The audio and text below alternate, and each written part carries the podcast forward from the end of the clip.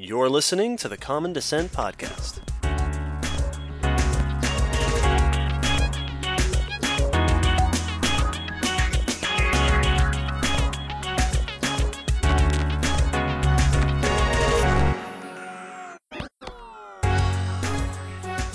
Good day, William. Hello, David. How's it going? Pretty good. Pretty good here down in Florida. And good day to all of the listeners out there. Indeed. Welcome back, everybody. Welcome back. This is Common Descent Podcast, episode three, Trace. which uh, seems like we're legitimate at this point. I I mean, it's it's the three times is a trend. That's it. As long as this one goes out, uh, I think that we'll be we're on the path to greatness. I yeah no, I'm excited for it. Next This stop, fame. Feeling real. and it's a lot of fun. I, I hope that everyone out there is having fun too. Uh, we've already gotten some cool feedback from people uh, out there in the world. So Yeah. No, it's it's been nice getting to actually hear from people who are hearing it. yeah. So let's jump right in this time. I'm very Yeah. excited for this episode. Last episode, we did our topic was all about crocodilians, Indeed. their diversity and their evolution, their fossil record, uh, because crocodilians are Will's favorites. Because were they are. s- there the were some uh, there there there was some claims last time that were made about maybe that crocodilians you know were were some, someone I won't name names someone said that crocodilians are the best. I mean, animals it's there. it's a solid claim to make. It's well we'll see in an hour and a half we'll see we'll let the people decide. Uh, today I'm responding in turn uh, with an episode all about my favorite animals and those are snakes. Yeah. Just the coolest, in my humble opinion. They they are pretty cool. Yeah. But before we get to that, we can jump right in and go to the news. So, this last couple weeks in paleo news has had some interesting stuff. Mm-hmm. So, Will, why don't you go ahead and start us off today? Can do. All right. Well, I'm going to start with uh, the older of my two news items, fossil-wise. Uh, my first one is about a fossil reptile that has kind of the first solid evidence of live birth within the group Archosauromorpha. Ooh. And this is uh, it's it's a cool one. So they found a fossil in South China. It's about 240 million years old, looks like, but from a reptile called the Dinocephalosaurus. Mhm. And this was an aquatic reptile, long, long neck, uh, longer than its actual body length uh, after the neck. Cool. So it was more neck than anything else in its length, and was the definitely an aquatic one that they've known of before. But and we talked about this last time with the aquatic uh, crocs that it's often been thought that these highly aquatic reptiles may have given live birth, and there's been evidence before and one other aquatic reptile found to do it, but this is the 1st one that's definitely in in Archosauromorpha and has the solid evidence of live birth, uh, which is cool because it it lends strength to the idea that others may have been doing it. Right. So, Archosauromorphs being the group that includes crocodilians, dinosaurs, and pterosaurs, and of course, birds. Absolutely. And that was one thing they pointed out was the fact that both modern representations, the birds and the crocodilians, have shelled eggs. Right. And if this is the case that their ancestors or previous older members of the group Mhm. had surpassed eggs to live birth, uh, or had foregone eggs more accurately, it's an interesting thing that, you know, comment on, you know, the possibilities of that lineage.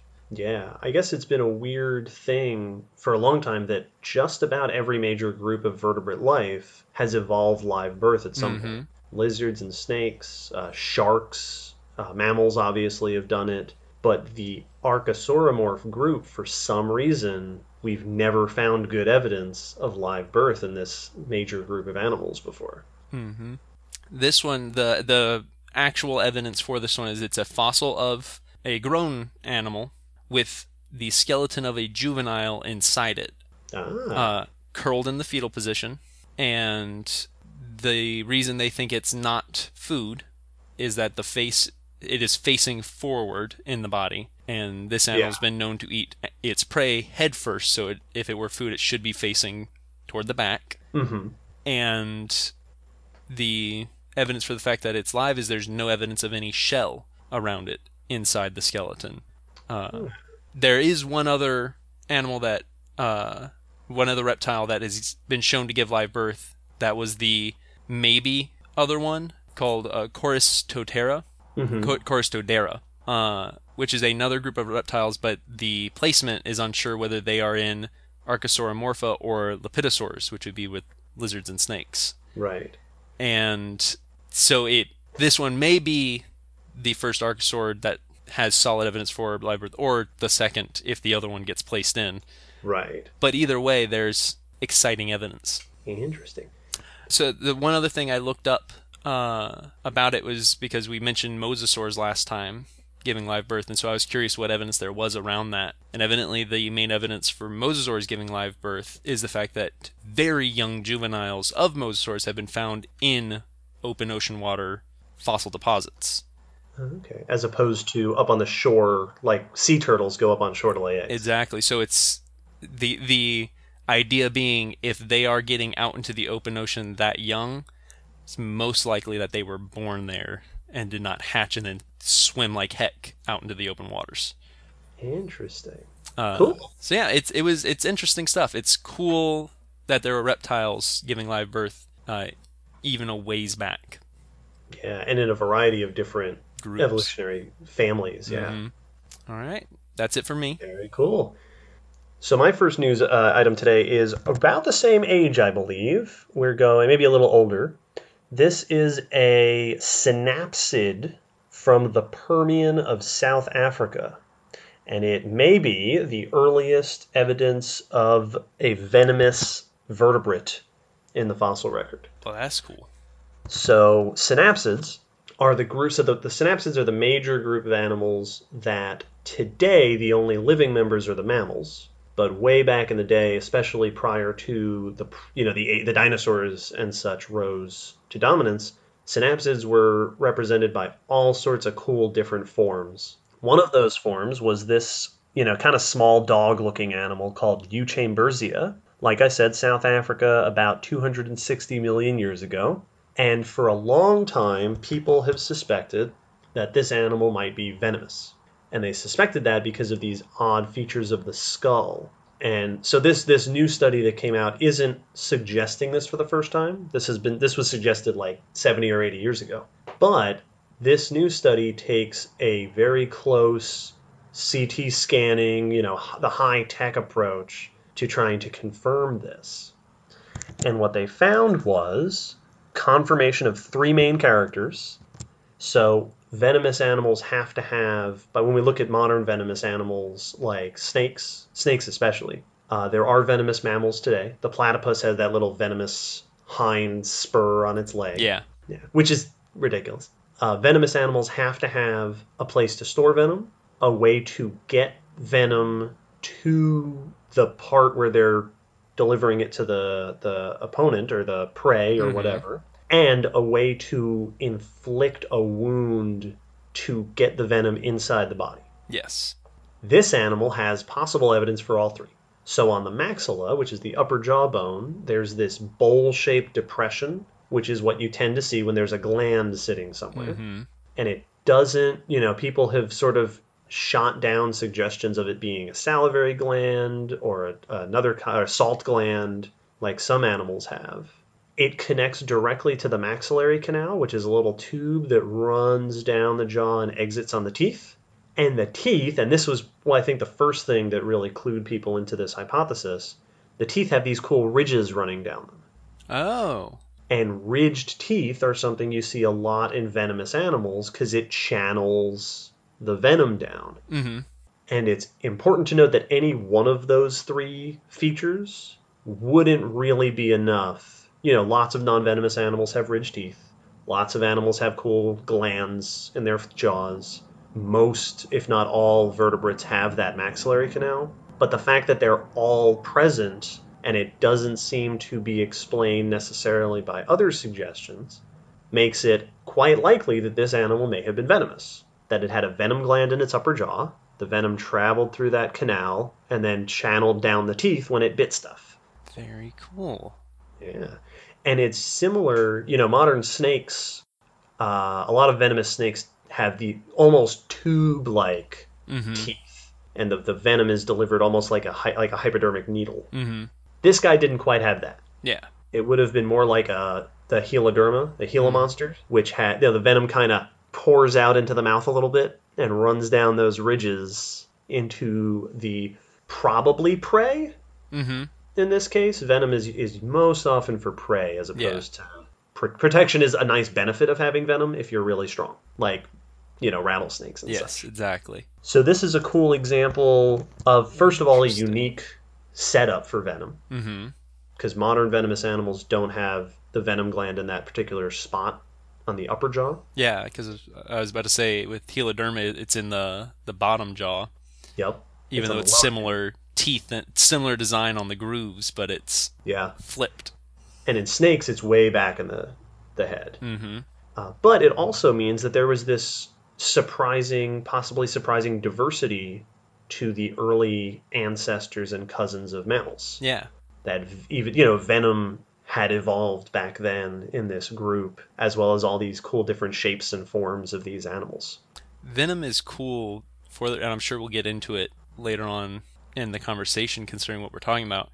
But it's cool that so many animals have come have found venom as the solution to survival Yeah. because it's a good answer. It's always incredible to me how early on it came up. Yes. Like that's cool that an animal nearly 300 million years ago already had a fairly sophisticated version of a venomous bite, like gland, grooved tooth, and large enough tooth. Like that's that's cool.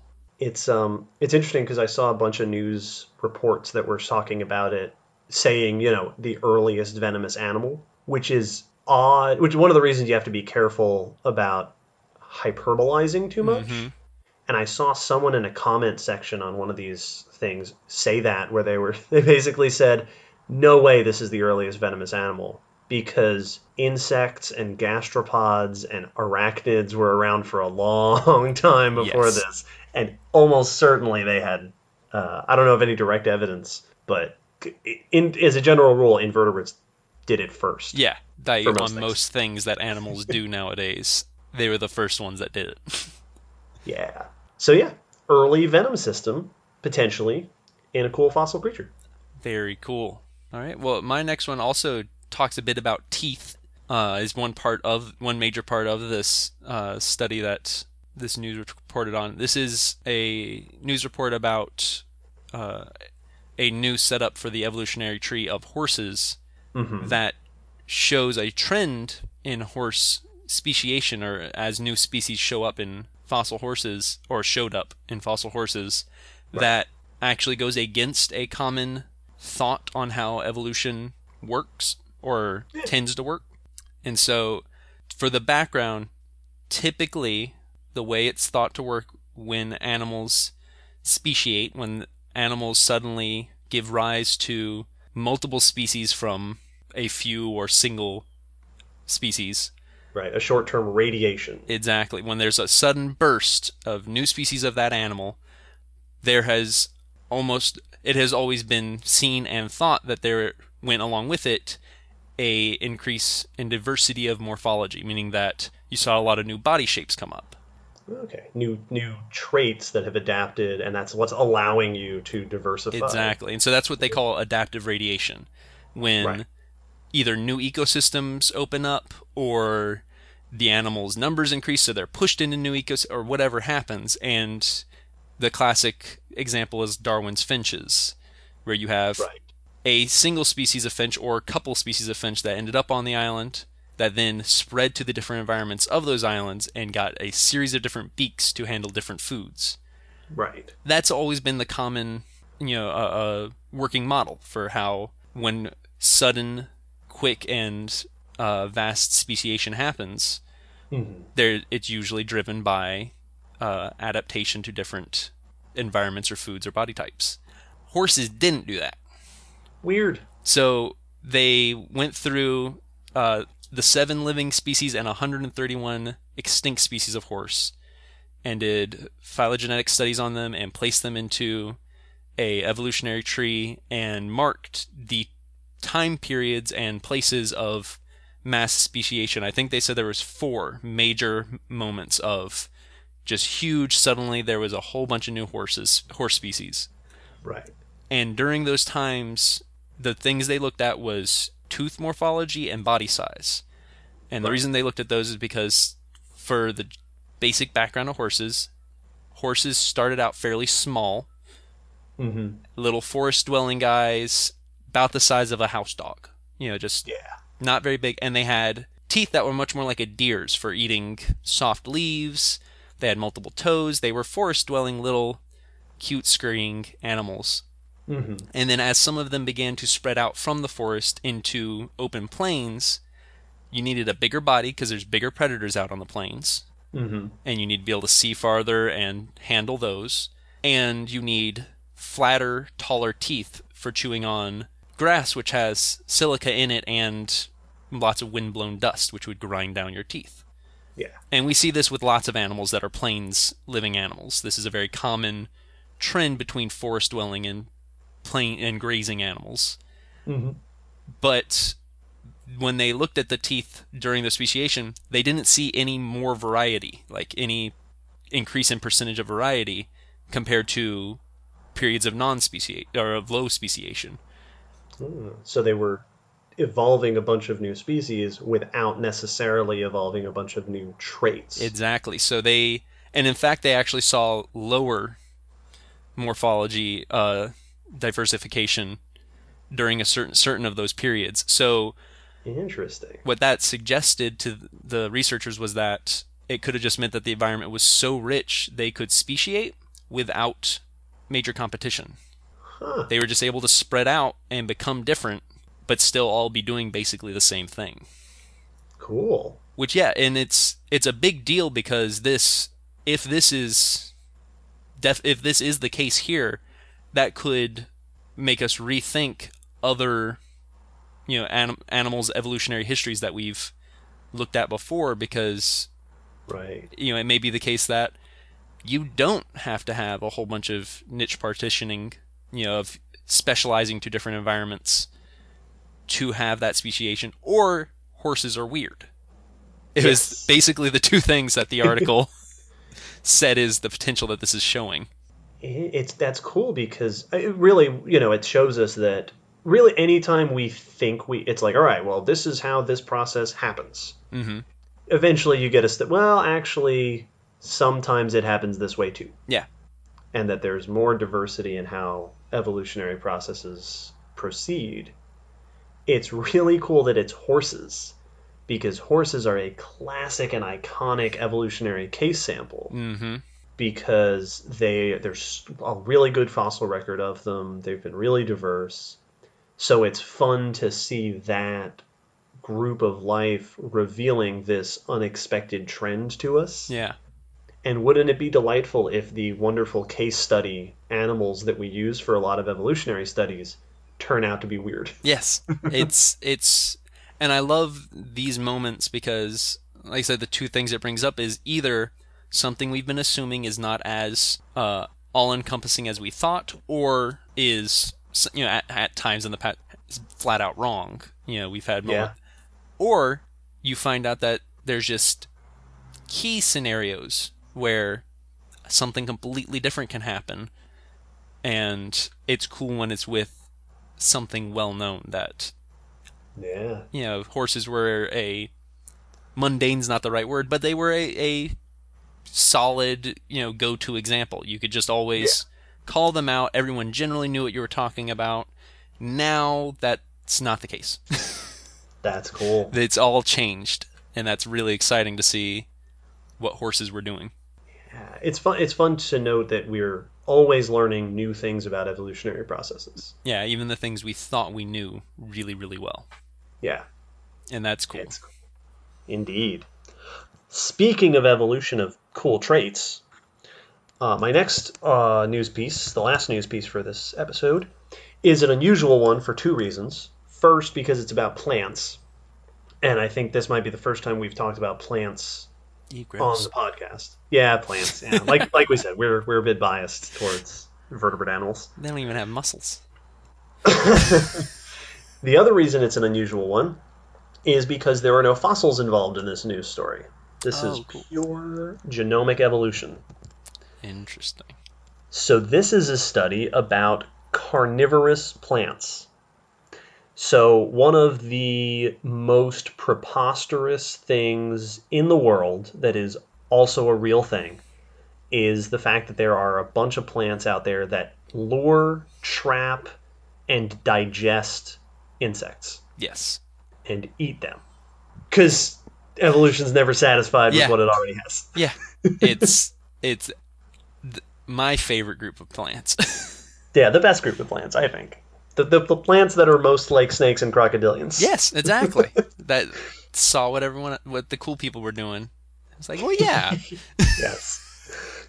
So this study looked at specifically Australian pitcher plants. They did a whole genome sequence of Australian pitcher plants to determine what genes were building what proteins that made up the digestive juices, basically, that these plants are using to digest their food Oh, cool. and they compared it with a handful of other carnivorous plants. Uh, turns out carnivorous plants have evolved multiple times in multiple different groups of plants. The Australian pitcher plants are part of the, the, the overall family that includes things like starfruit, Mhm. Whereas the Asian pitcher plants, as well as sundews, are closer related to cacti and carnations and beets and more. really? And the North American trumpet pitchers are part of the family that includes azaleas, blueberries, and things like that. So, at least a handful of times, this strategy of getting protein by digesting animals has shown up independently in plants. That's cr- like because I I knew about the you know there's the the sundew which sticks its prey. There's the v- famous Venus flytrap and pitcher plants. Yep. Did not know pitcher plants were so far spread on the family tree. Yep. They are polyphyletic, That's which is to say they don't all share the same ancestor. Mhm. Yep. that's that's pretty crazy because they're is so similar looking. Yeah. Now that is not the news. Incidentally, uh, that's been known. That convergent evolution of the same trait showing up multiple times. What they found is that the proteins the plants use to digest their food are also convergently evolved, and they're evolved. Uh, the pro- so the proteins that that they the enzymes that break down the food are very closely related to proteins that plants have for defense against disease. Oh, So plants commonly produce enzymes that specific for example specifically break down chitin, Mhm. which is a major component of the cells of fungi, which are common plant parasites. makes sense. Well, conveniently, in natural terms, chitin is also what insects use to build their exoskeletons. Sure is. Yep. So what it looks like has happened is these pitcher plants exapted, right, co-opted these defensive proteins to produce them as a digestive fluid for when they capture insects. And very similar proteins were co-opted in very similar ways in at least 3 different groups of carnivorous plants. Very cool. So, down to the molecular level, this convergence has acted on very similar process using very similar original material to end up with a very similar end result. Mm-hmm. That's cool. Yeah. And it's a really neat example of how evolution often works. We talked about venom before. Mm-hmm. there have been studies on snake venom that do the same thing, right? Looking at what proteins they're using and the relationships between the proteins. And it turns out that a lot of snake venom proteins are just modified digestive proteins. Yeah. Like pancreatic enzymes and things like that. And a lot of the time, you know, instead of evolving something completely new, most of evolution seems to be taking something you already had and slightly changing it. Yeah. Turning it on, you know, producing it in your mouth instead of in your stomach or your pancreas, and then modifying it from there until you have this cool cocktail of venom or plant digestion, you know, whatever Yeah. it is. And that happens multiple times. Well, and it's that that's one of my favorite aspects of evolution is the fact that it's you know it's much like when you have a job to do but you don't have the right tools and so you have to rig a tool or Yes. you know you know, MacGyver something to you you need to unscrew something you don't have a screwdriver or a wrench so you have to find something around the house. And evolution does that in the body of animals constantly to where it's like all right I need something to do this job. I've got an elbow bone I'm not really using right now. Might be able to turn it into and just repurposes something that was either not being used heavily or was open for more use and then eventually down the line you get to where now that is it's a d- feature of that group yeah. and then could get repurposed later on when it speciate again Yeah. And it's- constant I love your MacGyver analogy. That's actually really cool.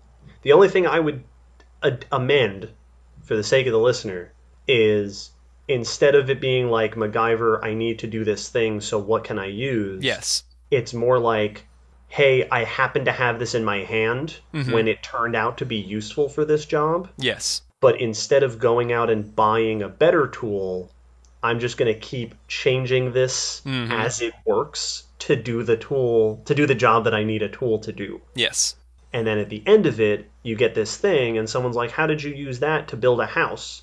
Like, "Oh, it used to be a hammer." Yeah.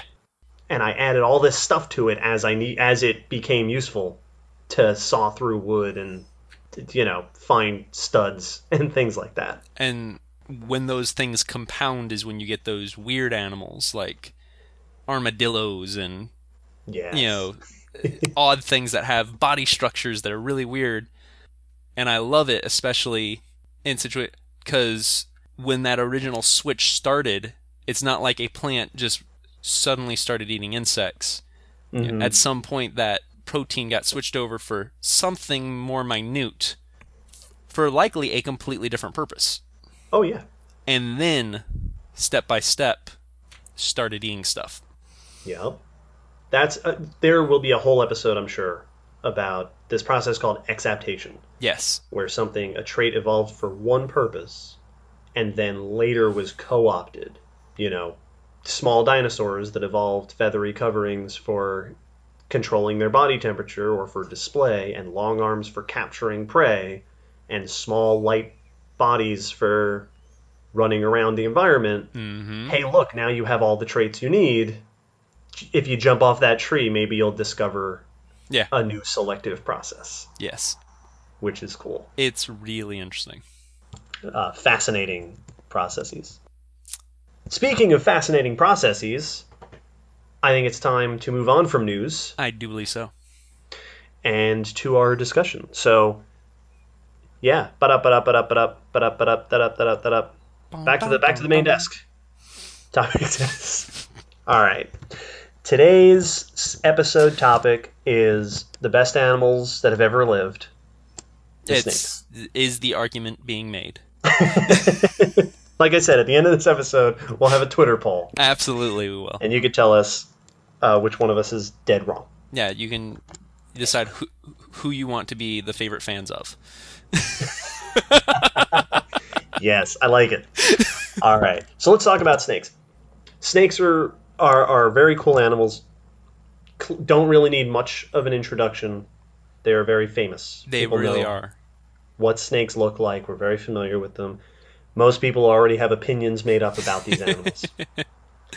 but to start talking about them, and, and starting with the modern snakes, I want to just address what snakes are. hmm And what snakes are is really weird lizards. yes Snakes belong to the group of life called squamates, which is all the various lizard families plus snakes, and they all evolved from ancient lizard ancestors. The first squamates were lizards. yes So snakes are just a very strangely evolved, very specifically evolved group within this lizard family that has become so weird and so diverse that you know we think about them separately. Um, but they are they are at their heart lizards. The thing that's famous about snakes, of course, is their body shape. Long, slender bodies, you know, short neck, short tail, and then a long body in between, Yes. with no legs. That's kind of the classic. This is what snakes are famous for, which is interesting because, first of all, not all snakes have no legs. Boas, pythons, and blind snakes actually have little bones left over back where the body vertebrae transition to the tail, where the hip would be. A lot of those snakes have little remnant bones of hip bones or leg bones. Yeah. And in boas and pythons, in many species, they actually stick out of the body in these Yeah. little tiny claws. We call they're called spurs, The Pelvic spurs. pelvic spurs. And some species, at least, will actually the males will scrape them on each other as they're having what must just be riveting battles for dominance, like watching two guys just wrestle on a mat. So snakes aren't complete. You know, most of them are completely no vestige even left of the Mhm. limbs, but some of them still have it, and they're not the only lizards to evolve that way. yeah. Limblessness and a long snake-like body have actually evolved many times in lizards. There are lots of skinks that have snake-like bodies. There are the ba- largely limbless pygopod geckos, the glass lizards, the worm lizards. This has happened many times. It's a popular uh, body plan. Yeah, which you know we, we talked about that last time about you know popular body plans. This is a super interesting one because it is not a not one you would reach logically if you were just asked you know to design because completely getting rid of your legs is a very extreme Yeah. and s- seems like it would limit you.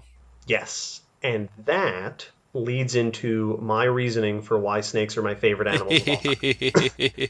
And that is snakes belong to a group of life called tetrapods. yes. The first tetrapods were the fish that crawled up onto land with their primitive limbs. Tetrapods means four feet. Yes. And since that evolution has progressed, tetrapods have used their limbs to do all sorts of cool stuff running, jumping, climbing trees, swimming, flying, digging. And you would think that if you took this all important, iconic piece of your anatomy and evolved away from it, you would limit yourself. Yeah. And in most cases, that does seem to be what happens. Most legless animals tend to be very restricted in what their habits are, Yes. what their lifestyle is. Um, even their diversity is often not, you know, there's only a handful of them, they only live in a certain range. Snakes are completely different from that. Snakes got rid of their limbs and have expanded to be one of the most diverse clades of life in the modern world. Yeah. There are somewhere around 3,500 species of snakes in many different family groups, evolutionary groups. And with their limbless bodies, there are very fast snakes that move mm-hmm. swiftly over the ground, burrowing snakes, snakes that spend their whole life swimming in the ocean, Yep. snakes that jump across the sand, snakes that climb trees, and the best ones, in Asia, there are snakes that jump out of trees, flatten their bodies like squiggly frisbees, and glide through the air. Yeah. Yeah. So, this group of animals has evolved to be able to l- do many of the locomotion habits, many of the habitats that their limbed relatives, distant relatives, do with their legs. But snakes are doing it with just a tube of a body. They live on every continent not called Australia, uh, Antarctica, hmm from as far south as Australia and New Zealand, all the way up to Scandinavia Yeah. in Northern Europe. And they have all sorts of cool diversity.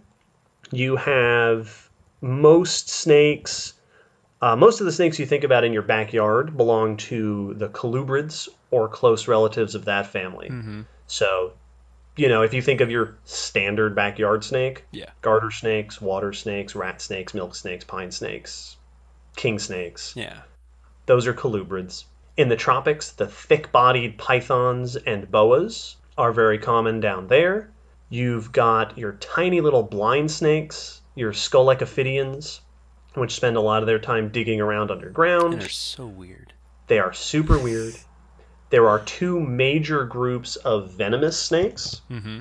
the vipers, which include rattlesnakes, copperheads, cottonmouths. The ones we're familiar with. The one, yeah, the, the, the ones that are really popular over here in North America, and the elapids, which are cobras, mambas, coral snakes, and sea snakes. Yeah.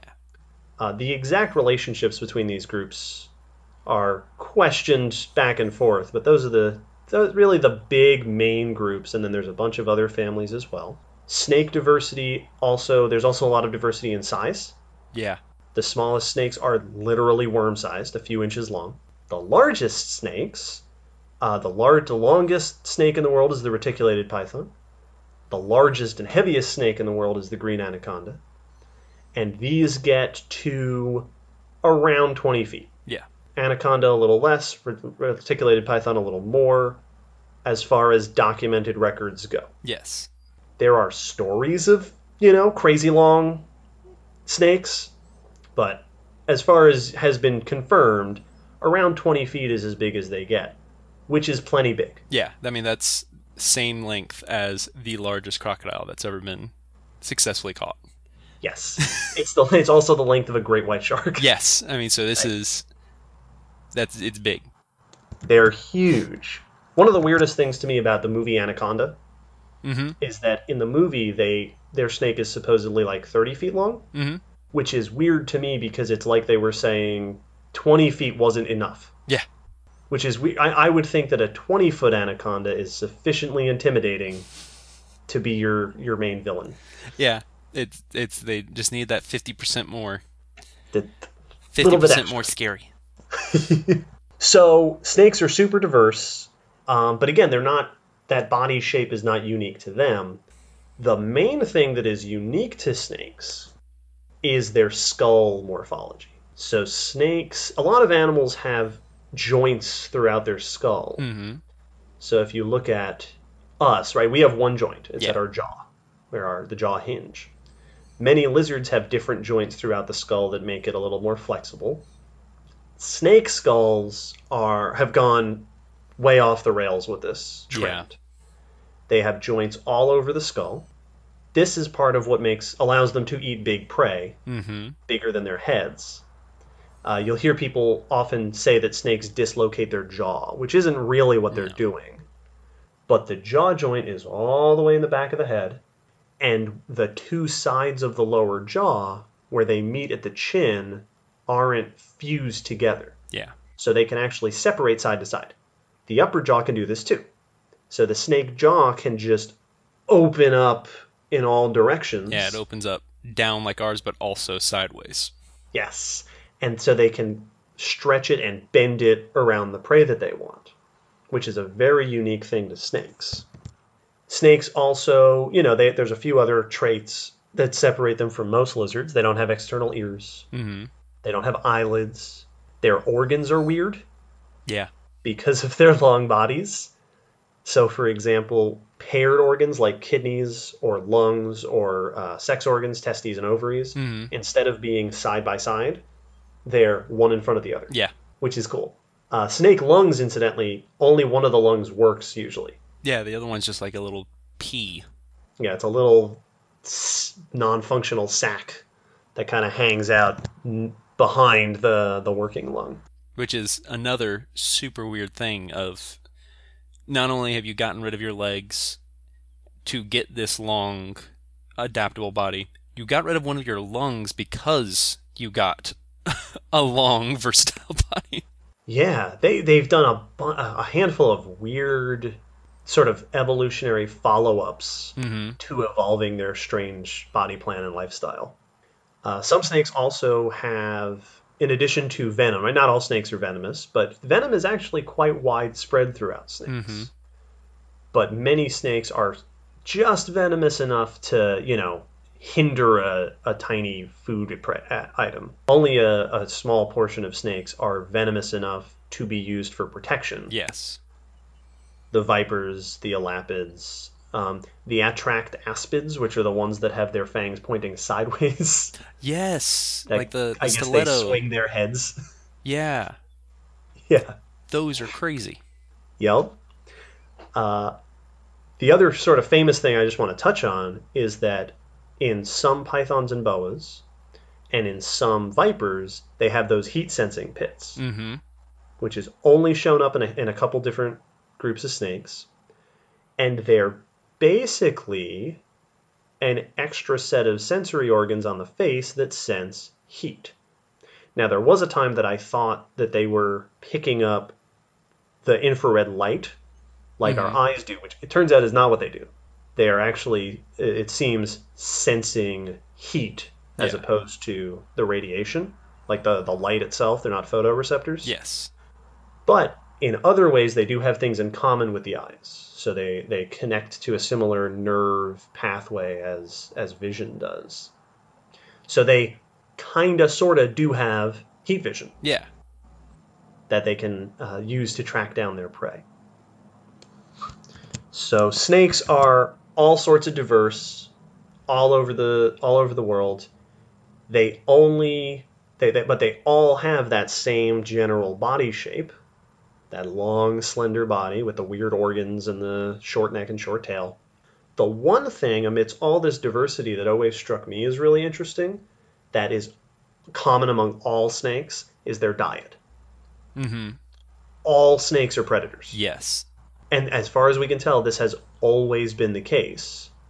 They eat a variety of different prey items, from insects all the way up to large mammals. There are egg eating snakes, Mm-hmm. But there are no snakes that are omnivorous Yep. or herbivorous, which is interesting because even most of the most famously carnivorous groups of life have had omnivorous or herbivorous offshoots. Yes. And it's also worthy to mention uh, that true, pure carnivorous diet is unusual. Yes. That we call those hypercarnivores. And most things that you call carnivores take some plant or vegetation in their diet. One, it's easier. Yeah. That's the case with bears, which are often seen as predators, but eat just as much and often more plants than their meat because it's you can find it more times.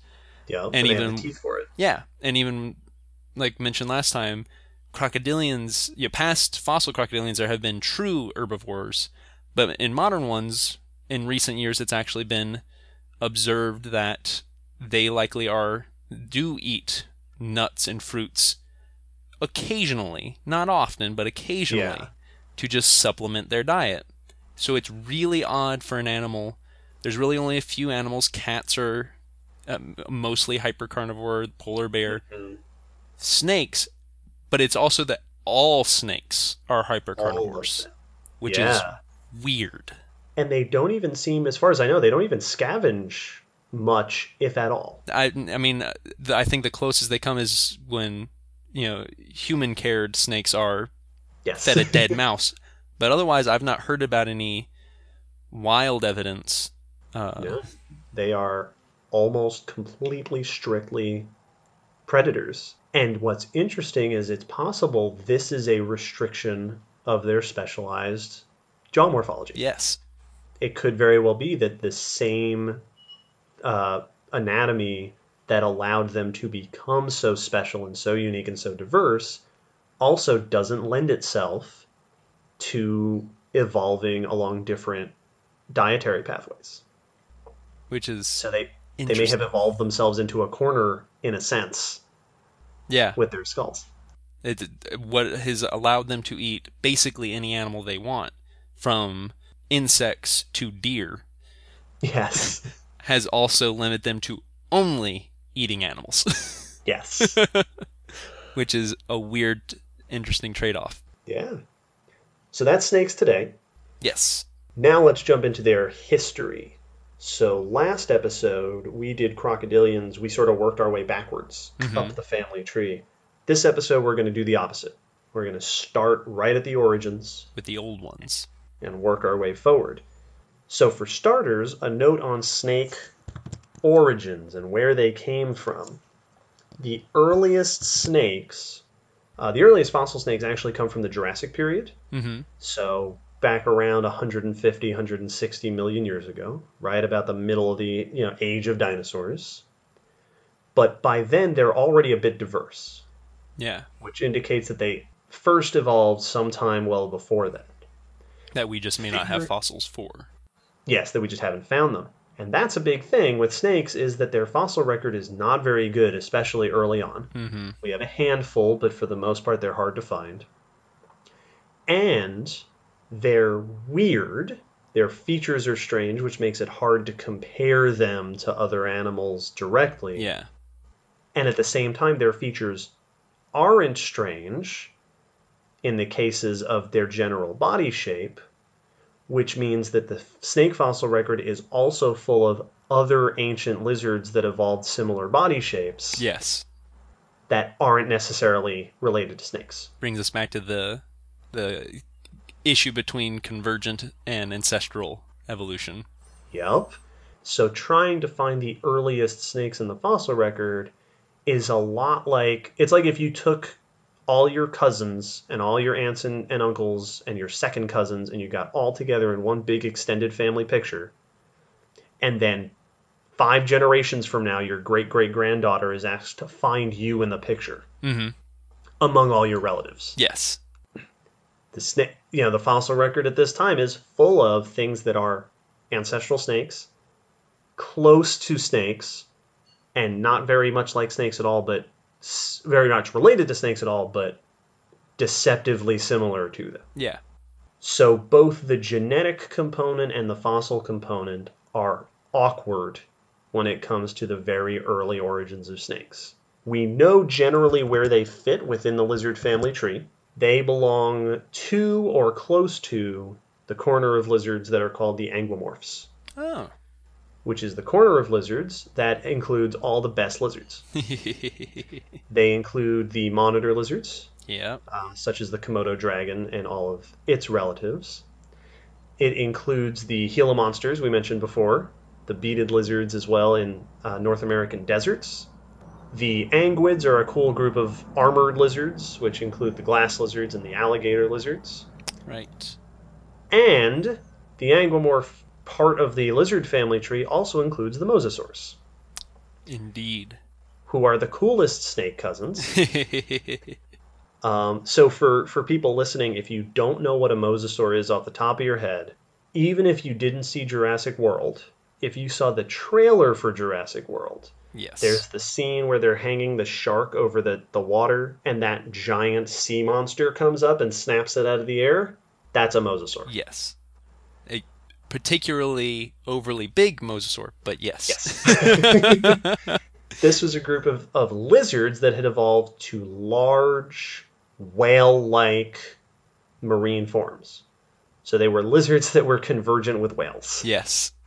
which is just about the coolest set of words that I can think of in, in for evolutionary history. Well, and, and I love it because they they are another marine reptile that has got to large predator status, like the marine crocs last time, Yep. but with different. They they had slightly different answers. Like they have a long flattened tail, like a sea snake.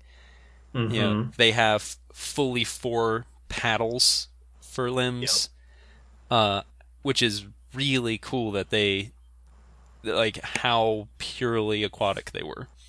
Yes, we'll have to do an episode about mosasaurs as well. We, yeah, absolutely. Yeah.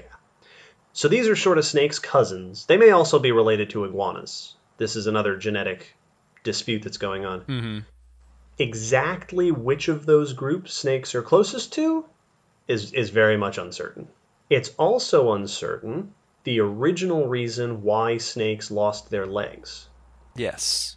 So today, when we look at limbless animals, like I said, most of the time you see that they're using their long snaky bodies to burrow through leaf litter or, or soil and things like that.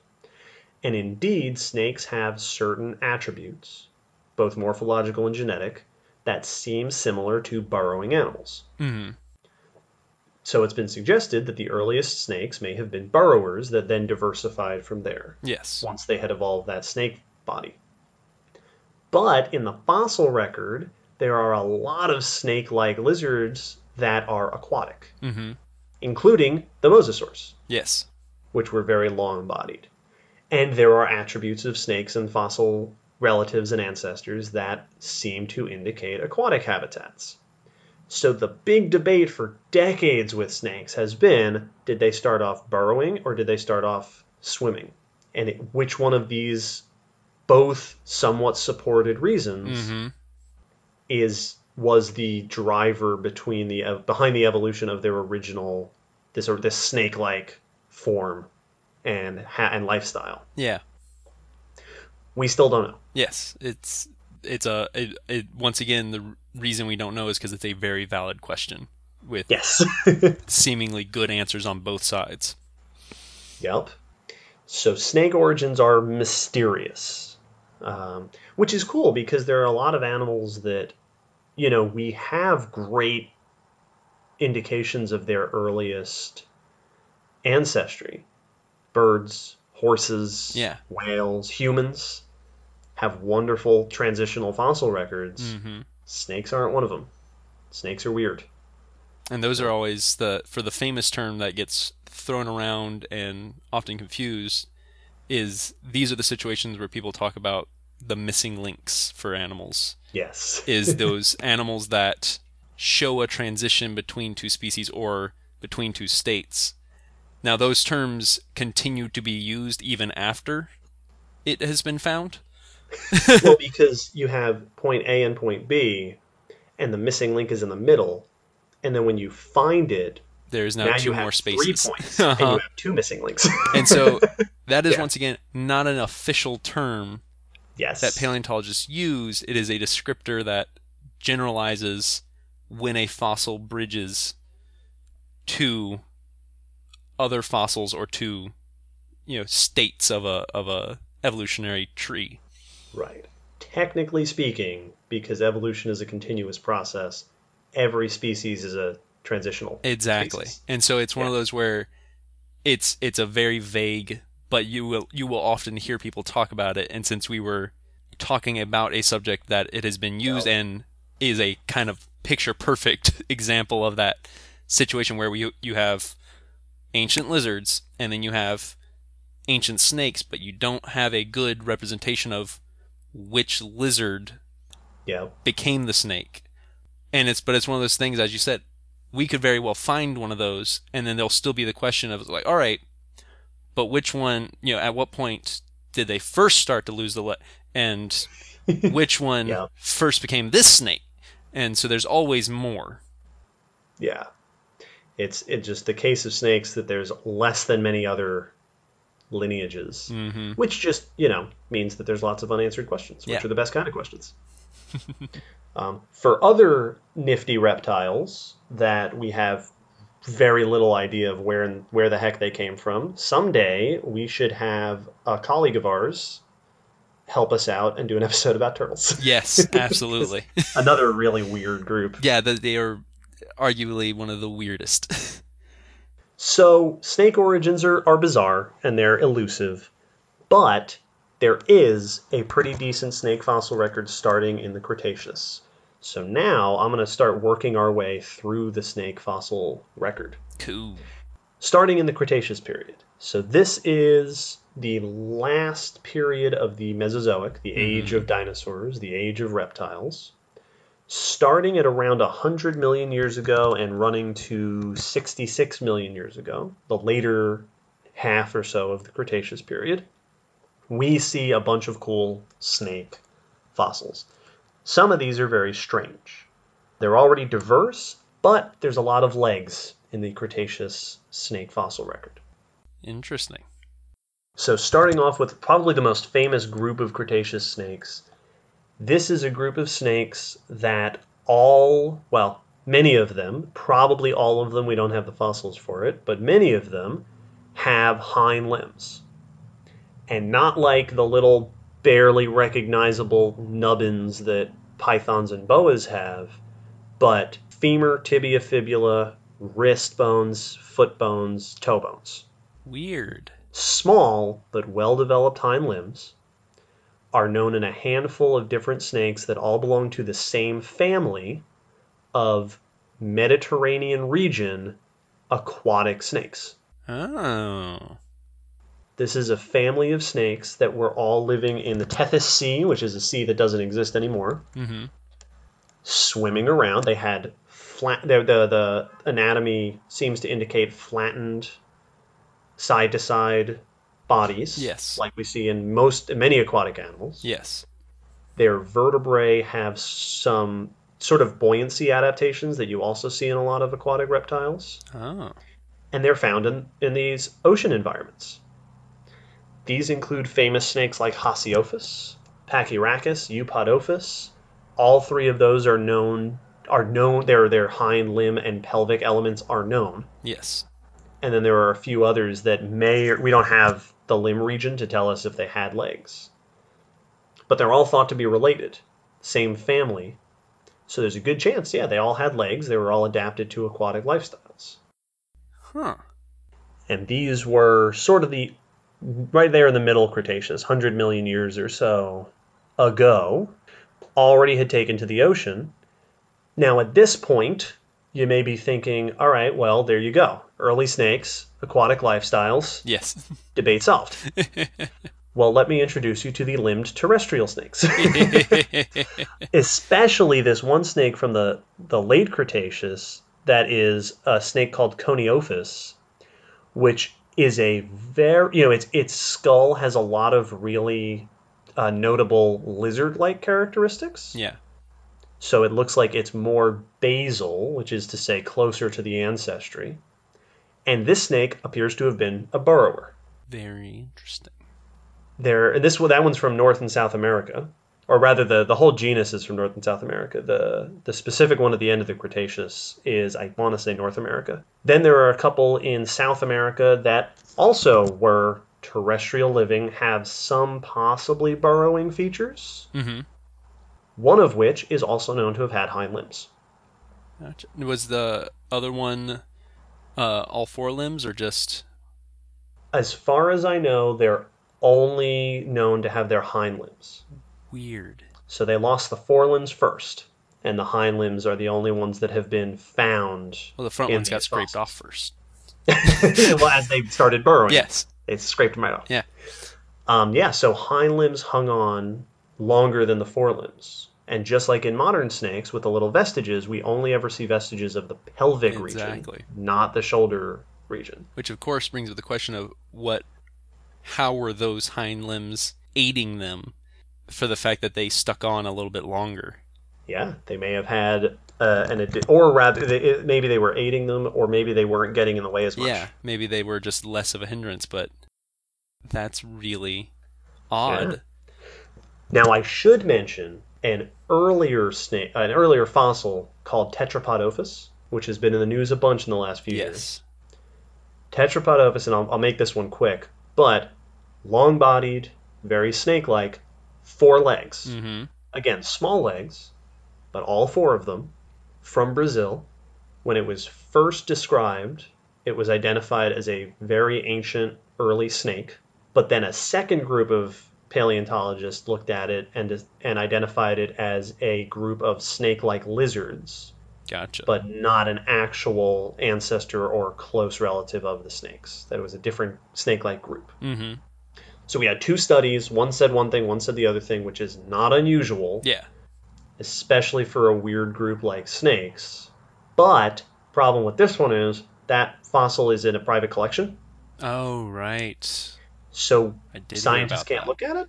And this has also been confounded by the fact that it may or may not have illegally been taken out of Brazil when it was found. Mm-hmm. So there's a good chance that's all we're ever going to know Mhm. about Tetrapodophis. So until it reappears from its private collection somewhere, uh, we don't know if that's a true snake ancestor or not. Yeah, that's that has happened multiple times in the Yeah. history of paleontology where there's been fairly dramatic events with pretty important fossils. Yeah, and they uh, get tied up in legalities or disputes. Yeah. It can happen, but in the meantime, we keep looking. Um, so, in the Cretaceous, you've got your early aquatic snakes, you've got your early burrowing or terrestrial snakes that are just you know crawling around on land. But there's more diversity already, right? By this, by the late Cretaceous, you already had, you also had freshwater snakes. You also had some very early relatives of modern groups. All right. And then there's this one other group that I, is really one that I always like to bring up. These are the Madtsoiids. So if you look at today, there are two groups of snakes that typically make the top size charts Mm-hmm. thick bodied, heavy, long snakes. You have the boas and you have the pythons. Mm-hmm. They're different from each other, exactly how you know some people put them in separate families some of them are part of the same family but they're separate groups Mm-hmm. well in the starting in the cretaceous there was another group of snakes that were also thick bodied very large Yeah. The madtsoiids uh, also some of them are known with those little hind limb vestiges as well That's cool. yeah one species from madagascar at the very end of the cretaceous uh, is thought to have grown to just about 8 meters so around 25 feet long Yeah. which means that by this by the late Cretaceous, we also already had giant snakes, Mm-hmm. which is cool. Which is is really cool, because for the for the big snakes that are around today, are often one of the apex predators of their environment. It's not just that they're a big snake; they are one of the dominant animals that basically once they're full size, every other animal leaves alone. Yes. And so it's cool that there was snakes reaching that big predator size back during the time of the dinosaurs. Yep. One member of this group, so Madtsoia, that one species was huge. There was another species found in India called Sanajeh, also from the very latest Cretaceous. This one was smaller, maybe 10 feet long or so. All right. This one is one of my favorite snake fossils of all time because Sanajeh was discovered. Basically, it had become buried in a depression in the ground Mm-hmm. and fossilized there. In that depression, it was also joined by a bunch of dinosaur eggs. So this snake died and was fossilized in a dinosaur nest, and very shortly in front of its face was the fossilized remains of a newborn hatchling baby sauropod dinosaur. So this snake was a species that frequented dinosaur nests, That's cool. and the um, the study that looked at it didn't see any egg eating adaptations in it. So it was probably, possibly, going after baby dinosaurs. Yeah, it was it was waiting for newly hatched. Yes. Uh, and that's that's cool and and could be mentioned just really quick. Uh, the snakes that eat eggs today, that that is that is not just a thing that any random snake grabs. Yeah. It can just grab eggs because they actually have specialized features on their ribs and bones to crack the egg after it gets inside. Yeah. And so there is actually specialization for that. It's not just one of those, eh, if it, there's an egg, I'll take an egg sort of thing. Yeah. I don't know anything about the fossil record of egg eating snakes. Ooh, that'd be a fun one to look That would up. be a fun one to look into. So, by the Cretaceous, we already have this diversity of oceanic snakes with legs, terrestrial snakes with legs, giant boa or python like forms, and at least some of them were probably eating dinosaurs. Anytime another animal eats dinosaurs than dinosaurs is pretty pretty interesting, exciting. Yes, and the crocodilians did it last episode too. Absolutely. Yep, That's just every animal we talk about. We should find the one ancestor. did it eat a dinosaur? Did, did it eat a dinosaur? Oh, we don't care. We're moving on. Now, technically speaking, both crocodilians and snakes continue to eat dinosaurs today. Yes, they do. There are snakes that eat birds. In fact, there are snakes. Um, this is a little bit of a tangent. There are snakes in caves in Asia and or South America that hang out on the walls and snatch bats out of the air, Yeah, they do. which is super cool to see. It's really, really interesting. Yeah. So it's interesting because as as diverse as they are today, they had already started achieving a good level of diversity of these ancient, slightly weird forms back in the Cretaceous period. Then the mass extinction happened. Yes. End of the Mesozoic, asteroid, plus maybe some volcanic uh, activity, basically took out a large chunk of Earth ecosystems. Yeah. Famously took out the dinosaurs, but lizards and snakes suffered as well. Yeah, that people often forget the fact that even though it's we talk about that time as the death of dinosaurs, mass extinctions affect everyone. Yes. You know, it's not like it's just just the dinosaurs died and all the other animals were looking around going, "Oh, what's wrong with those guys?" yeah. What happened to them? Everyone took a hit. Some groups just harder than others. Yeah. And snakes and lizards took a pretty hard hit depending on where you were. Certain groups did not show up again, like those ancient legged snakes uh, aren't known from beyond the Cretaceous period. Uh, I don't think most of them aren't even known from the later Cretaceous, but they certainly didn't make it past the mass extinction. But obviously, some snakes survived. After the Cretaceous was the age of mammals. So the next 65 million years, the Cenozoic era, this was a time where snakes actually have been more diverse Mm-hmm. during the age of mammals than they were during the age of reptiles. Yeah.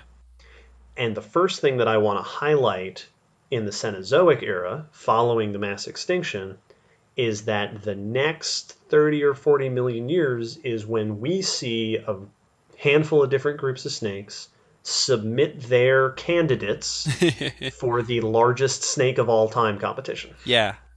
It's and it's that's something to be mentioned uh, right after the the death of the dinosaurs who were by far the dominant largest most you know biggest predators biggest herbivores and one of the most diverse when they went out lots of animals and once again we're talking about it as if there's forming committees but lots of animals scrambled to fill the place Right. Of those big there was a niche open exactly that evolution could now go into. and mammals were still too small to really take advantage yet. You know, eventually, of course, they did. When we, we get the big predators of the large cats and bears and Yeah. others, but the the crocs did it. You know, they got some really big, massive ones that showed up right after. Uh-huh. Birds did it. Birds did it, and reptile, you know, other reptiles did it as well. Yeah. So now snakes were part of that, but I'm going to count up a handful of different snakes that have competed for this title. There was a group of snakes that actually started in the Cretaceous and then diversified throughout the first half of this, the age of mammals, the Cenozoic, that are called the Palaeophiids. These are known from various places around the world. These were the new sea snakes. Gotcha. So the the old legged sea snakes are gone. This is an uh, ancient group of snakes. They're not quite like the sea snakes today, but they had very similar specializations. One of them, which lived around 50 million years ago or so, so that's you know mammals are already starting to, to pick up by that point. We see the the start of most of the familiar groups. This was a snake called Palaeophis colossaeus from West Africa, which is estimated now, I say estimated because we usually don't get the full skeleton. Yeah, it's a lot of little bones. So we're extrapolating from, by comparing with other snakes we know, from what sometimes is a little bit, other times is, is, is a good bit of the skeleton. This species is estimated to have been around 9 meters long, which, for our American listeners, is about 30 feet. This was a 30 foot sea snake. That's a, that's a literally a sea serpent. Yes. yes, that, it is. That is that is impressive. Yeah. Um, the python group actually had another snake about this size which didn't show up until way, way later, about 5 million years ago or so. Oh, cool. That in northern Australia, which was also about 30 feet long. Right, right. Australia had lots of big reptiles up until recently. Yes, it did. So we had a couple of 9 meters. Then, the next one up the rung is part of the Madtsoiids. So the Madtsoiid snakes, the big, beefy uh, guys from the Cretaceous that I mentioned, have continued on, and they actually last through most of the Cenozoic. Good for them. The largest of the Madtsoiids, and this is a snake that once held the title of largest snake uh, ever known, was called Gigantophis from North Africa, even later than, than the, the last one I mentioned, around 30 to 40 million years ago, which is estimated to have been up near 11 meters long, so about 35 feet. Nice. Another one that would have been a giant, thick bodied apex predator in its environment. So the Madtsoiids, the pythons, and the palaeophiid sea snakes each had their own sort of attempt at a giant snake form. Yes. The winner of the competition came from the boas. and this is one of those interesting cases where the winner didn't win by like a little bit, yeah. No, but completely blows everybody else out of the water. it really does. Titanoboa lived earlier than all those other snakes that I mentioned, around that time period that Will was talking about, with where the dinosaurs and the giant reptiles of the Mesozoic were gone, but the mammals hadn't quite risen to dominance yet. We're around 60 million years ago, uh, less than 10 million years after the big extinction. Mm-hmm. In Colombia, there is a snake called Titanoboa. Now, Titanoboa is actually known from many, many different bones, Yeah. representing many different individuals, uh, mostly vertebrae, but also skull bones, Which is very rare. which is very rare. Snakes are made up almost entirely, as far as bones go, of vertebrae and ribs. Yes. There's mostly no legs, there's no hip bones, there's no shoulder, scapula, anything like that. So vertebrae are usually what you're going off of in the snake fossil Mhm. record. Skulls are rare but very useful. Titanoboa is estimated to have been around 14 meters long. So up in the range of 45 feet, Yeah. which is a stupid size for a snake. Yeah. It's it's crazy. And you brought up anaconda earlier yes, I did. in the episode, and this is one of those beautiful moments where Hollywood was like, you know what? The scariest thing I can think of is a 30 foot snake. yes. and, and the fossil record was like, 30 foot snake. I mean, you come on now. No, Get no, no, no. creative. Come on down to Colombia. And it's funny actually because Titanoboa appears to have been living much like an anaconda, Mm-hmm. which is also a member of the boa family. Yes. Uh, living in freshwater, uh, eating freshwater prey. Titanoboa. What did I want to say about it? I had a thing I was going to say about it. Oh, it also would have been very thick-bodied. Yes. So at that size, it also would have been very wide around. It got about a foot or two at least in diameter across of it, across its body. Yeah. The the way I, always remember it, and it was early on, so they may have adjusted the exact. But in the original documentary, for the people who were discovering it and first describing it when they got their first size estimations, were describing that it would it could very well, at the thickest portion of its body, have trouble getting through normal doors. Interesting. I wonder if that's the case. I wonder if that I don't know if that's still there, but this was a very thick, large snake. It was Yeah. it was a hefty thing. I did a um I was doing a presentation for a science camp at the center I used to work at, Mhm. and we were talking about snakes and I happened to have a tape measure with me. Yes. So I did a demonstration where I, I had one kid hold, you know, one end of the tape measure and I pulled it out to show them the length of the longest snakes today. hmm And we were in this big classroom in this building, so I pulled it out to, you know, 20 something feet. And I was like, look, this is how big snakes get. And then when I tried to do Titanoboa, it turned out the building we were in was not big enough to fit Titanoboa within its walls. So I couldn't do it. it's fantastic. Yeah, it's great, and I think that that is pretty much the perfect demonstration of how big it is. Yeah, it, it is. It's one of those animals that it's hard to really. And this is a legitimate thing when you get to the truly huge individuals of a group of animals. Is it's one of this could change very well how it's living, how it's hunting, how it's feeding, how it's moving around because you're now getting into different physics when you are almost 50 feet long. Yeah. And that's, you know, so it's this animal could be living in a unique way just because of how big it is. Yeah. It's really, it's really crazy. There was a I don't remember what it did in the documentary, but the Smithsonian had a reconstruction of Titanoboa put up Yes. that was eating a small crocodilian. mm-hmm. But study of the skull bones indicates that it had adaptations for eating fish. Which makes sense. Yeah, so it probably was eating big fish Mhm. as opposed to. Well, now, granted, that is to say that if a small crocodilian crawled in front of Titanoboa, I can't imagine why Titanoboa would not eat it. Yeah. But it may have been more of a preferential fish hunter. Well, and it's the same thing with big monitored boas. Is if you look up large boa feeding, you'll often get a picture of them eating a deer or eating a caiman, or some. Yes. But that is not saying that that is what they're always. They don't wait until they can only catch deer. Yeah, or even usually. Yeah, they are going to mostly be eating rats, fish, larger rats and fish than other snakes. Mm-hmm. But that will be the bulk. Same with even big things like crocodiles. The bulk of a crocodile's diet is fish.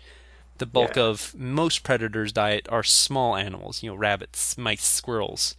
And Yeah. then when they get the chance, they take something big.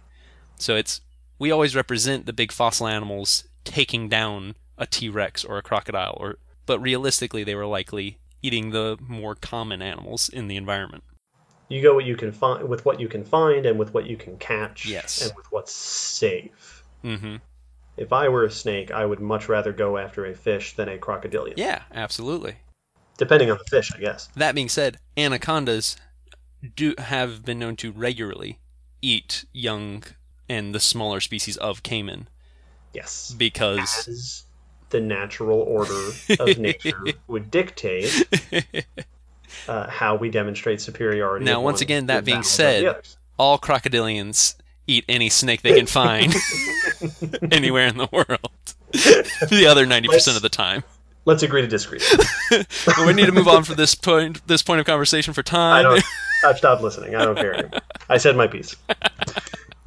Uh, one other thing to note about Titanoboa, uh, just really quick, is that there was even some effort to examine the, the given its body size, the connection between its body size and climate at the time. Yes. So this was a time period where global temperatures were known to be very high compared to today, and the scientists who originally described it even looked to see if they could use its giant size to predict temperatures at the time Mhm. that would have been required to allow an ectothermic animal to power a giant body like that. Yeah. That calculation has been heavily questioned. Yes. So it's definitely not. It's certainly not a definite thing that that you can do that. But it was. It's really interesting to, you know, being big isn't just cool because it looks neat. There may be other things we can learn from giant animals. like. Absolutely, because that's been a debate with other, you know, in, in the past dinosaurs and other large reptiles on how hot does it need to be active, but also at what point are you so thick that heating you up would begin to cook parts of you. yes. And so you get into the weird thermodynamic physics when you're dealing with an animal that's bigger than any we have reference for that it's related to. Yes. And so it, you get into really weird, unique questions when you deal with these kinds of things. yeah. Uh, that's another episode to do. Is Oh, absolutely. temperature. I'm, I'm going to go ahead and air quotes cold bloodedness and warm bloodedness. Yes. end quotes. One other thing, so back on the we got we got off on a Titanoboa tangent, which How? is bound to happen. How can you not? How can you not? So the Cenozoic, um, lots of giant snakes. There were also, you know, just a, a huge diversity of snakes already in this time. I don't have other specific taxa to pinpoint, But I do want to point out that around the middle of the Cenozoic era, around the transition from the Paleogene period to the Neogene period, was perhaps the biggest event in snake evolutionary history since their inception. And this was a major turnover where we saw ancient groups of snakes, or rather the older dominant groups of snakes, give way to the more modern groups of snakes. Interesting.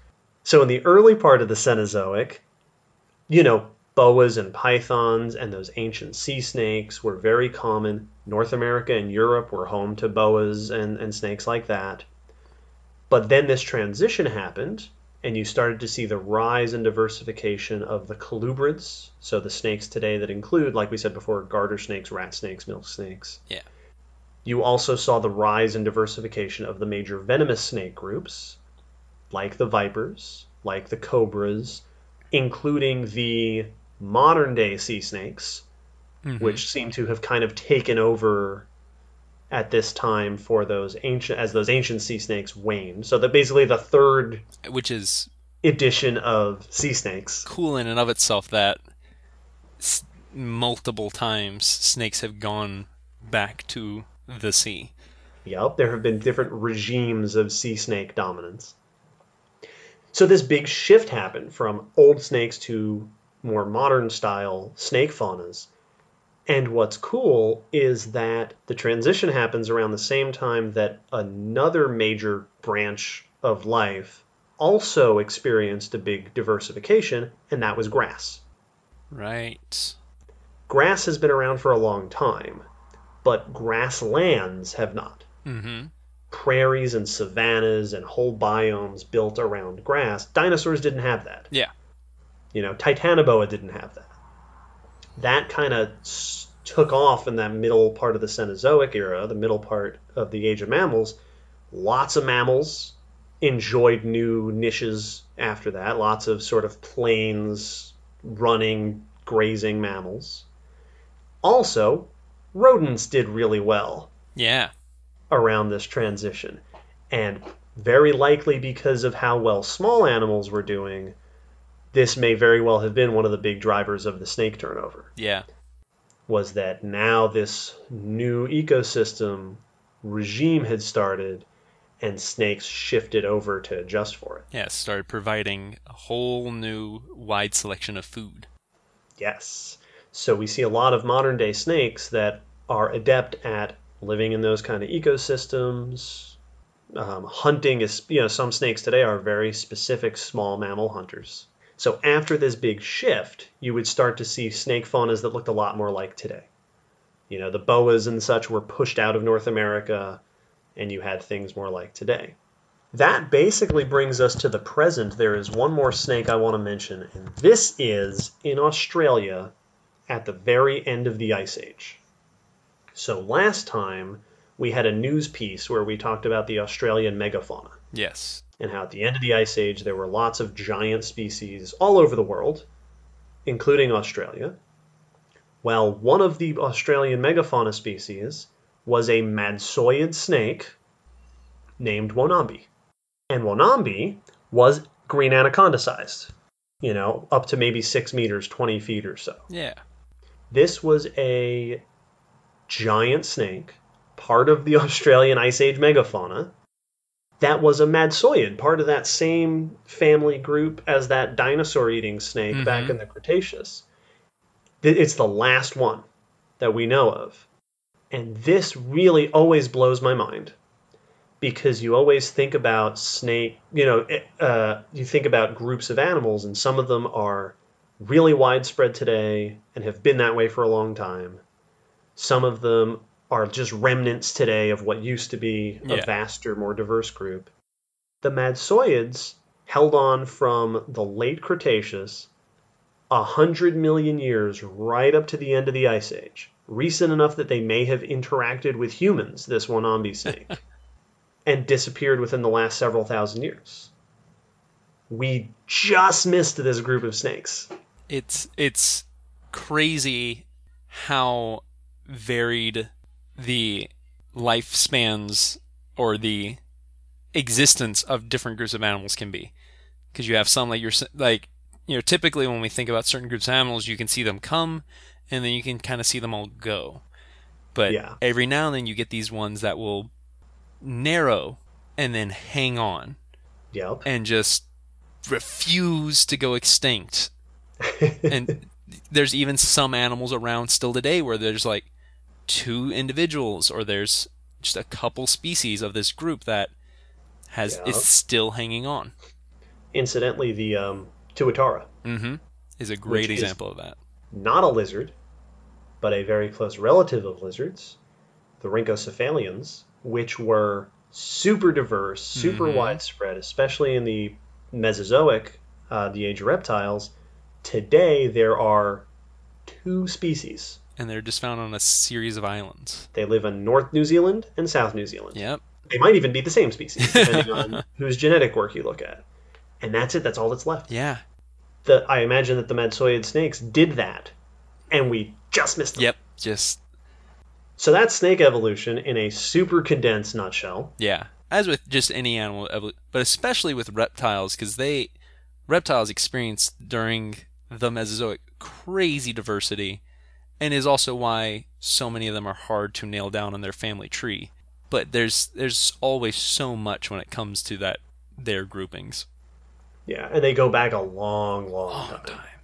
And and they go back diverse. Like, you know, snakes have been diverse and successful since the Jurassic. Mm-hmm. So 150 million years they've been doing pretty well. Yeah. And it's interesting that they seem to be doing about their best today.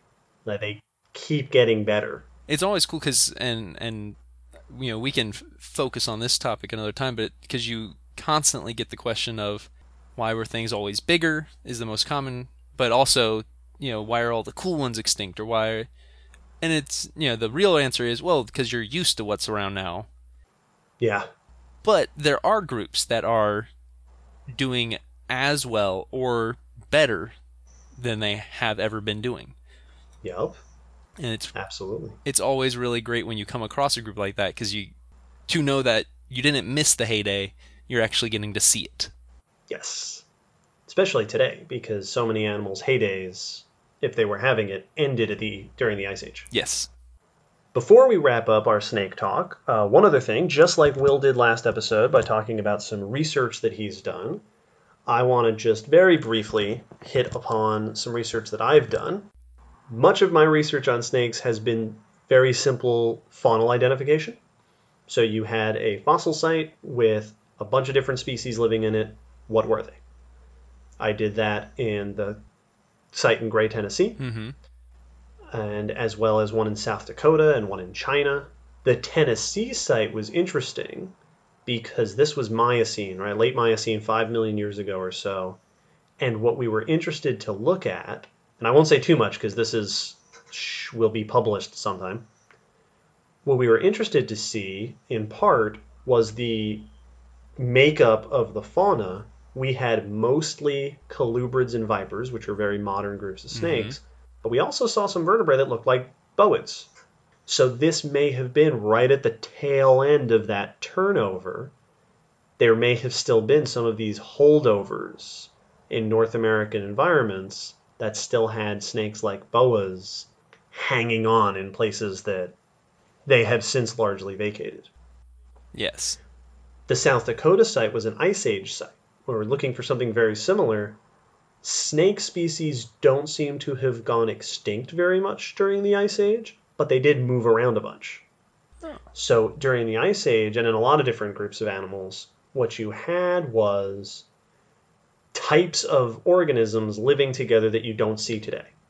yes So you may have had a type of snake and a type of mammal overlapping in a way that doesn't exist anymore as their ecosystems changed and they moved from place to place. Uh, this is something that my undergraduate professor was really big on non analog faunas. mm-hmm Uh, an extreme example of this would be in the Cretaceous, there were forests at the poles yes because there weren't permanent polar ice caps. So they were fully functioning, you know, diverse, temperate, you know, forests kind of more like what you would see in the northern part of North America, but up where they got, you know, six months of darkness mm-hmm and, and six months of sunlight in ecosystems, and we don't know how they worked because we don't have anything like that today. Yeah, completely different than our modern examples.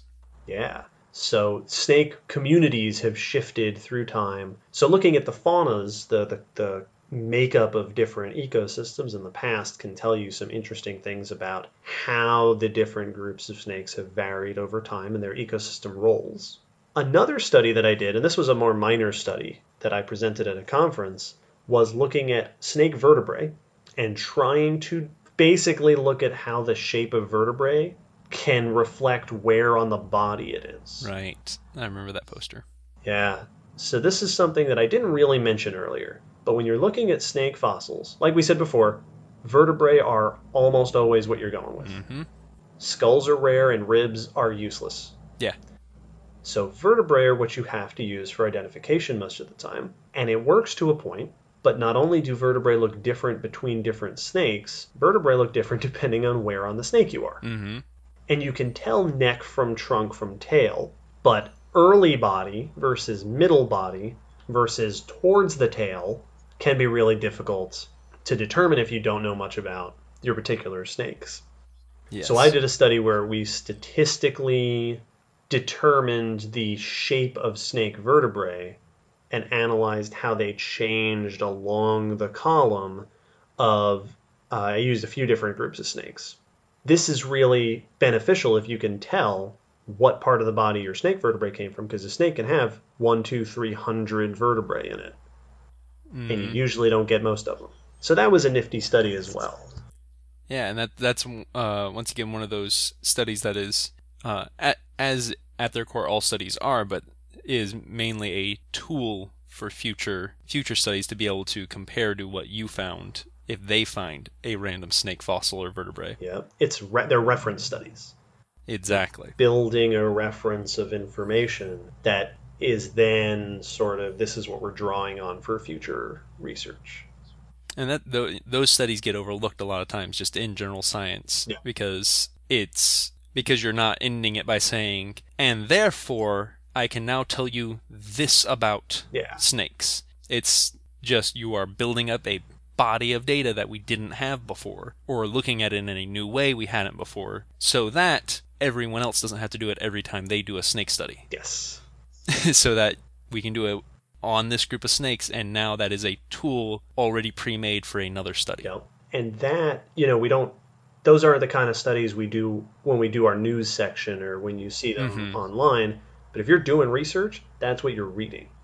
oh yeah a those are a lot of all right. These four different scientists studied this site, and they all found these different groupings that they identified of the species that lived here. What were they?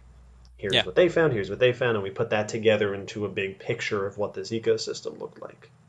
the big reference studies are by far the core of what you are using because it is just it is pure information Yes. it, it's just Data. pure data and therefore it is you can translate it directly to what you are using in your study cool Yeah. So snakes.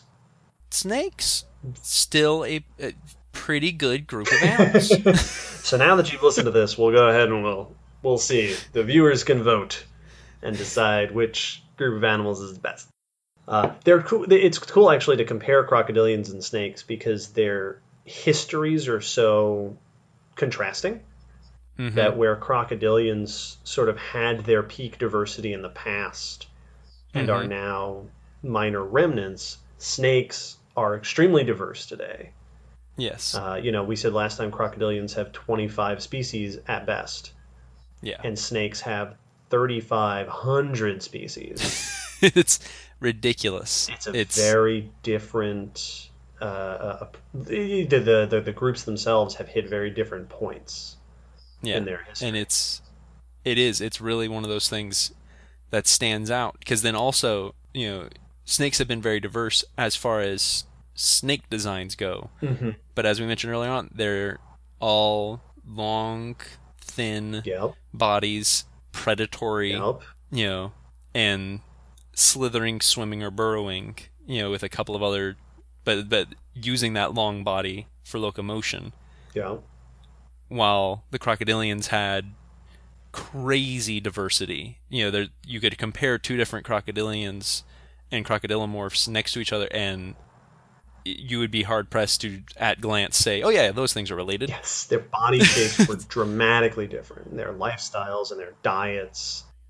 Becoming basically different animal, you know, different ecological roles. You you Yeah. had ones that were very likely serving as prey for others. Yep. you you could, in theory, have an ecosystem that was made up largely by crocodilians. exactly, that were eating the plants, eating the plant eaters. Yep. and In the water, on the land, in the trees. Snakes can't do that. Yeah, and so snakes have uh, are a, and that's one of the things that always stands out to me about snakes is that they are a super specialized group, and yet have persisted. Yeah. Because typically, when you see super specialized, they dip when there's a mass extinction, or they disappear completely. Like right.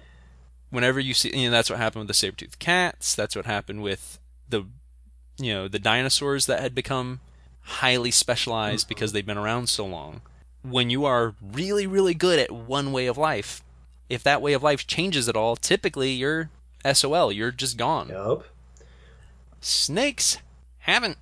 Which is interesting because it it seems that snakes evolved a very specialized body plan that is good for a generalized variety of lifestyles. which is a really unique scenario. It's pretty they're they're pretty special. hmm We should do 6 more episodes just about snakes. this is just the podcast is getting retitled Snakecast. Snakecast. Common descent.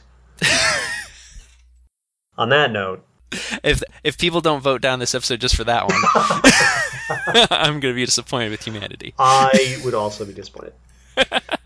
so, wrapping up our snake episode, a few things that I do want to announce. I do want to say before we finish up. We should be In addition to up. just saying thanks for listening and the usual stuff, we have done three episodes now.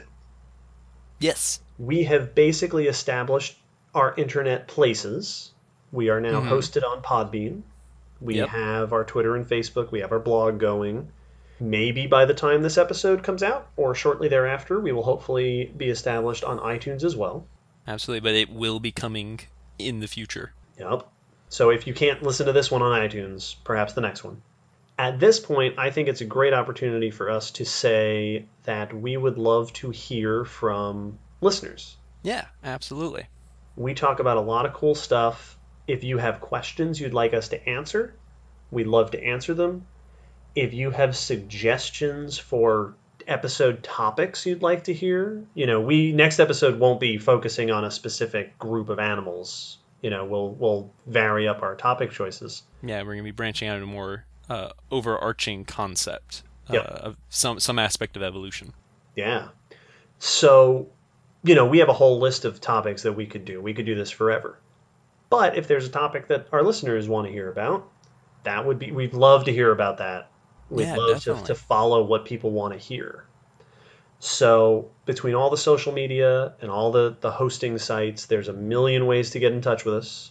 Uh, we also have a Gmail, common descent podcast at gmail.com. Mm-hmm. So feel free to reach out and contact us if you have questions, comments, anything like that. We'd love to hear it. Absolutely. I know it, it, it'd be really great to be able to hear either what you guys think about what we're talking about, questions you have on things we mentioned, or things you'd like to hear more about, or uh, new topics. Yes. We could talk about what we want to talk about forever. That's what we do. It's what we've been doing our entire is time of knowing each other. Specialty. So It's our It- superpower. a change of pace is always welcome. yeah. So there you go. Um, one fortnight in the future, we will meet again for the next episode.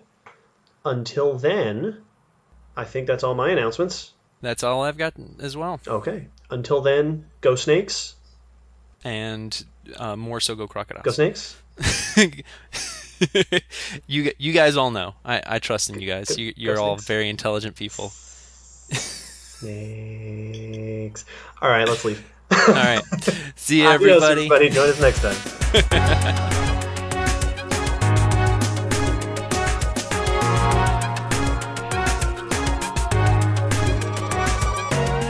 Thanks for listening to the Common Descent Podcast. For more from us, you can follow us on the Common Descent Podcast Twitter account, Facebook page, or on our WordPress blog where we post additional cool stuff for each episode. The song you're hearing is called On the Origin of Species by Protodome. You can find this and other video game remix music at ocremix.org. Thanks again for listening. We hope to see you next time.